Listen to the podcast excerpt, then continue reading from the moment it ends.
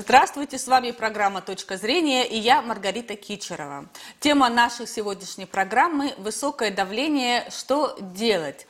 О высоком давлении мы поговорим с мануальным терапевтом, неврологом, рефлексотерапевтом Кирикешей Павлом Геннадьевичем. Здравствуйте, Павел Геннадьевич. Здравствуйте.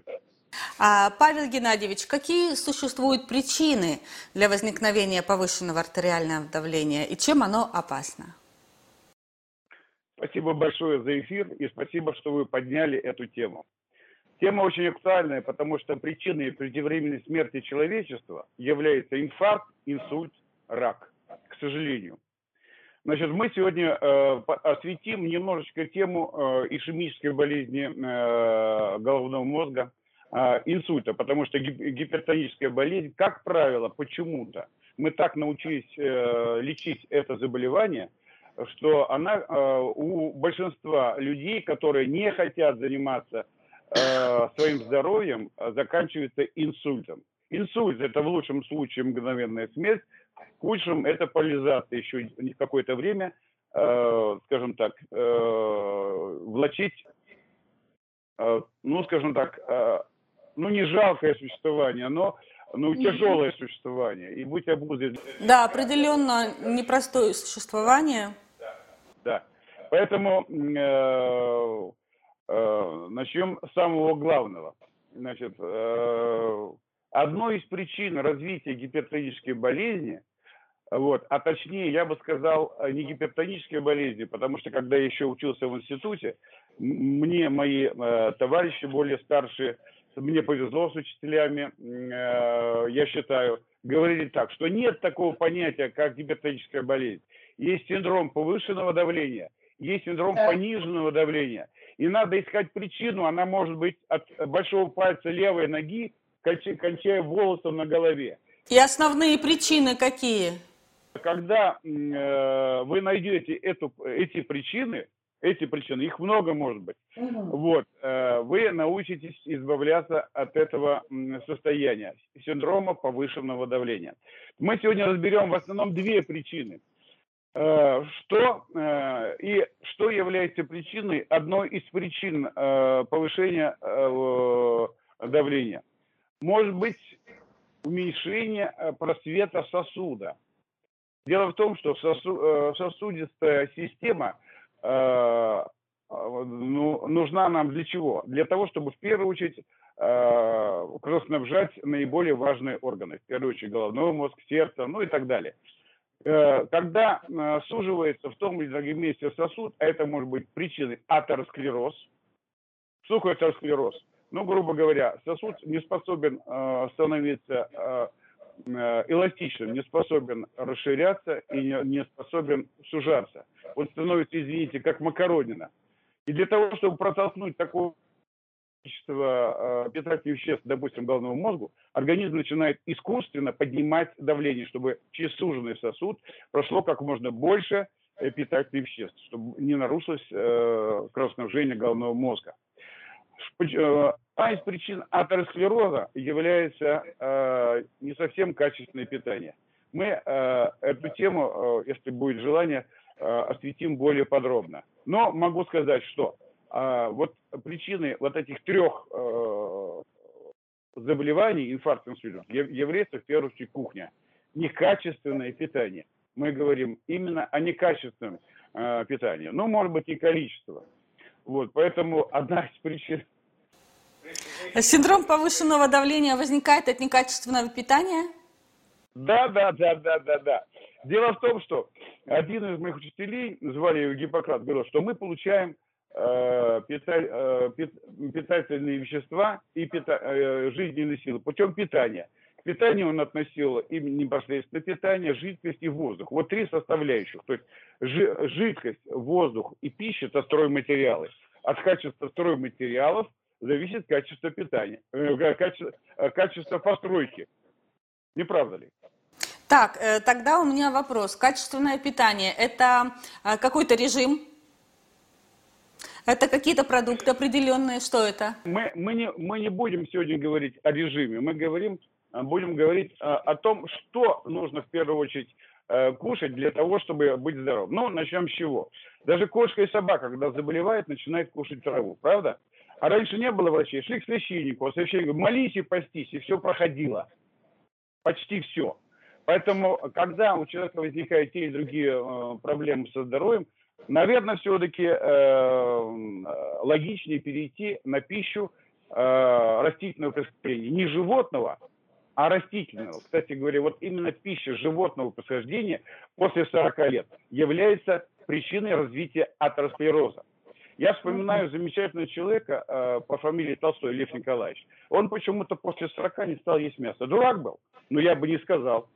Это не помешало ему 87 лет записывать свой голос по тем временам чудо техники. Да? Поэтому э, вот э, это, конечно, спорное э, э, утверждение мое, что мы после 40 лет э, должны ограничить количество э, пищи животного происхождения. Оно требует более глубокого осознания. Но вот те люди, которые уменьшают после 40 лет количество мяса и мясопродуктов, тем более, что сейчас найти качественное мясо очень тяжело, значит, э, в принципе, продлевает себе жизнь и э, избавляются э, от э, развития атеросклероза. Мы сказали, что одной из причин развития гипертонической болезни вот, или синдрома повышенного давления является развитие атеросклероза. Угу. Вот. Второе, второе.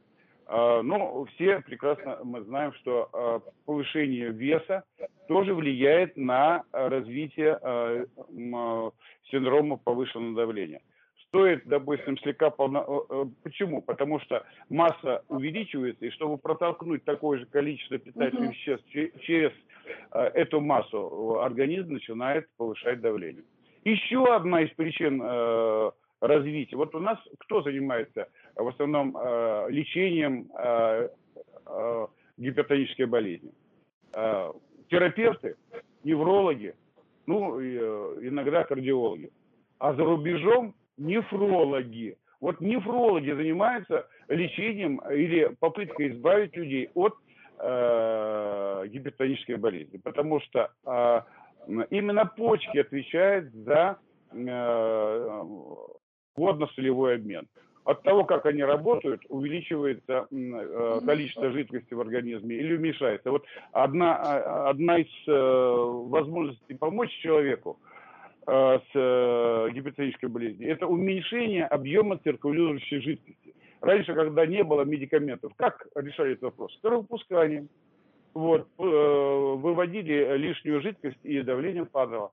Сейчас у нас есть возможность контролировать свое давление с помощью медикаментов. Поэтому на первом этапе, если вы не хотите избавиться от своего заболевания, а избавление, и я подчеркиваю этот Э, эм, подчеркиваю именно это.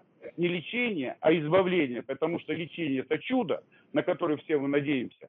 Ни одно заболевание, в принципе, таблетского пола у меня было вылечено. Ни один человек, зашедший в больницу больным, не вышел оттуда здоровым. Поэтому медикаментозное направление медицины, по всей видимости, ну, скажем так, э, ну, оно, я уже говорил эту фразу в, в, Инстаграме, оно, по всей видимости, ложно. Ложно. Э, почему? Потому что э, э, медикаментозное лечение – это всегда вмешательство в биохимическую лабораторию организма. Даже болезнь – это форма сохранения жизни. Поэтому, в принципе, надо организму не мешать, а помогать избавляться от такой... Да, я поняла вас, поняла вас. Да, Павел Геннадьевич, смотрите, а что делать, если артери... Э, артериальное давление стабильно высокое? Э, обратиться к врачу, так? Э, чтобы выяснить причину. А, и нет? Да, значит, я с вами полностью согласен. То есть на месте вы должны обратиться. Да. А, смотрите, кому обращаться к врачу? Корректирует скорректирует ваше э, давление. Вы э, все, у кого э, есть тенденция к повышению высокого давления, по идее, вы не должны выходить из дома, не измерив давление. И на основании этого э, принять то или другое лекарственное вещество. Поэтому на первом этапе, если вы, э, опять возвращаясь к этому, не хотите быть здоровым человеком, а э, это э, труд всегда – значит, надо умудриться себя довести до такой степени, и надо умудриться вывести себя из этого состояния. То есть вы на первом этапе должны быть грамотным больным. Что это значит? Вы должны знать несколько, э, ну, хотя бы десяток препаратов, которые действуют на ваше давление. Чаще всего это препараты э, психотропного характера, сосудорасширяющие, если сосуды способны расширяться, и э, препараты, которые уменьшают объем циркули... циркулирующей жидкости в организме. Вот. Мочегонные. Чаще всего э, препараты, которые снижают давление, как раз входят три, это, три этих начала. Э, поэтому, когда вы утром встали, измерили давление и увидели, что у вас высокое, вы должны принять средство, которое якобы снимает вам давление, и через 40 минут начать э, э, измерять. Почему? Через 30-40 минут лекарственное вещество начинает всасываться. И первый э, признаком того, что то лекарственное вещество, которое вы э, применяете, э, начало работать, Э, должна быть тенденция к снижению давления. Дальше, в течение дня, вы через каждый час должны измерять давление. Вы увидите, насколько снижается давление, как оно долго держится, и когда снова явля... Э, начинает подниматься, чтобы снова принять это средство. То есть вот на первом этапе вы должны научиться с помощью медикаментов э, контролировать свое давление. А кому стоит контролировать свое давление, Павел Геннадьевич? Только ли людям а, определенной возрастной категории, а, либо каким-то э, с какой-то наследственностью, да, определенной, с определенным образом жизни. Вот каким людям стоит сейчас уже призадуматься и начать действовать? Чего? Тоже вопрос э, хороший. Эм, является ли гипертоническая болезнь наследственным заболеванием. Вот наслед... чем отличается наследственные заболевания и наследственная предрасположенность? Вот наследственные болезни, это вы рождаетесь уже с этим заболеванием, допустим, болезнь Дауна, значит, э, ну и так далее. Вот, гемофилия. А вот наследственная предрасположенность, это немножко да. совсем другое. Допустим, рождение ребенка, Всемирная организация здравоохранения – приняла за основу. То есть э, рождение ребенка более 4 килограмм – это уже предсахарный диабет. То есть рождение ребенка более 4 килограмм считается предсахарный диабет. Поэтому э, ребенок, рожденный эм, более 4 килограмм, должен ограниченно относиться к употреблению сладкого мучного. То есть, что такое предрасположенность? Это не обязательно вы будете болеть этим заболеванием. Но у вас больше шансов приобрести при нагрузке, допустим, на поджелудочную железу. Также у каждого человека при рождении есть наследственная предрасположенность к тем или другим заболеваниям, так называемая генетическая слабость. Поэтому я считаю, что будущее медицины все-таки в генетике. Умение контролировать и вот эту слабость как-то вот нивелировать. Когда мы научимся, вот тогда мы сможем вам продлить жизнь. Наверное. Сейчас есть попытки, вот в этом направлении. Но посмотрим, что будет дальше. Угу. Поэтому на первом этапе вы должны быть грамотным больным. Я уже сказал, то есть вы должны знать несколько препаратов, которые снижают. Дальше еще есть такой момент. Я э, хочу акцентировать на это внимание. Э, э, есть такое понятие, как привыкание. И нашим организмом то или другое э, вещество э, воспринимается как яд. То есть любое вмешательство в биохимическую лабораторию организма – является, скажем так, э, стрессом для нашего организма. Организм начинает выводить его. Мы знаем, что до этого препарат выводится, допустим, через 6 часов и назначаем 3 раза в день. Организм выводит, а мы вводим. Организм выводит, а мы вводим. В конечном итоге нарушается адаптивный механизм человека. Поэтому, чтобы вот этого привыкания вот, или нарушения адаптации к этому препарату не было – мы должны менять лекарственные э, препараты хотя бы раз в полгода. Потому что через полгода организм начинает вырабатывать, скажем так, контрвещества, которые э, нивелируют действие того или другого лекарственного вещества. Поэтому э, грамотный терапевт всегда назначит вам э, следующий прием или поменяет количество тех или других лекарственных веществ через пол, минимум через полгода. Некоторые применяют э, годами, а они уже не работают не работают. Человек принимает, вот он э, научился, ему внушили эту мысль, что он должен принимать этот препарат. Утром встал, принял. А у него, извините, сегодня низкое давление. Он принял препарат, у него резко упало, возникает слабость и так далее. Поэтому прежде чем принять то или другое средство, вы должны э, измерить давление, вот, принять и потом через 40 минут, через час померить, как оно стало снижаться. Допустим, угу. То есть при принятии препаратов мы все равно отслеживаем, не слепо доверяясь? Ну, на первом этапе да. То есть пока мы не нашли причину. Угу. Да. Как только мы находим причину, то есть на первом этапе мы должны быть грамотными больными, а потом в, в течение какого-то времени ищем э, причину, почему оно у вас э, поднимается. Когда мы находим причину, рано или поздно мы находим, находим решение, чтобы избавиться от этого заболевания. То есть, объ... то есть если вы не избавляетесь от синдрома высокого давления, рано или поздно это, к сожалению, заканчивается инсультом. Поэтому надо не лелеять свое заболевание, не поддерживать его, а попытаться от него избавиться. То есть, э, вот э, а у меня тогда вопрос, попытаться избавиться. А не проще ли сначала э, заняться профилактикой? Это супер хорошо. Значит, мы с вами э, поговорили э, о трех составляющих здоровья. Это воздух, жизнь и пища. А всего их пять. Пять составляющих здоровья. К чему, к чему я это говорю? Что вот пять составляющих. То есть сейчас можно стало питанием заниматься и так далее. Все открываешь э, экран телевизора, все специалисты в области питания стали. А питание – это одна пятая часть здоровья. Дыхание – это одна пятая часть здоровья. Употребление соков – это одна пятая часть здоровья. Еще два составляющих здоровья, самые важные. Как вы считаете, что? Я думаю, что вам стоит сказать об этом самому. Я скажу об одном. Движение. Кончается движение, кончается жизнь. Пятая составляющая для вас и для зрителей. Пусть они нам напишут о пятом составляющем. Я сделаю подсказку. Без пятого не работают четыре. Без пятого не работают четыре. Поняли? Нет. Ну, сейчас не скажу, не скажу. А то будет неинтересно со мной потом общаться.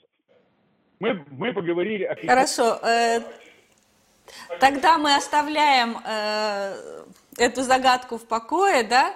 Э, немного обобщим и э, э, подведем к логическому концу э, наш диалог.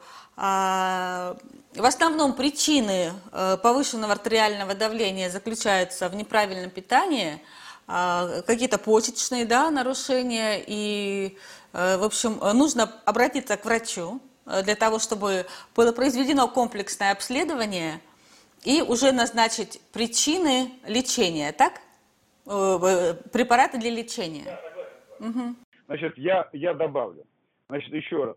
А, один из моих учителей говорил так пока человек не поменяет образ жизни, помочь ему невозможно.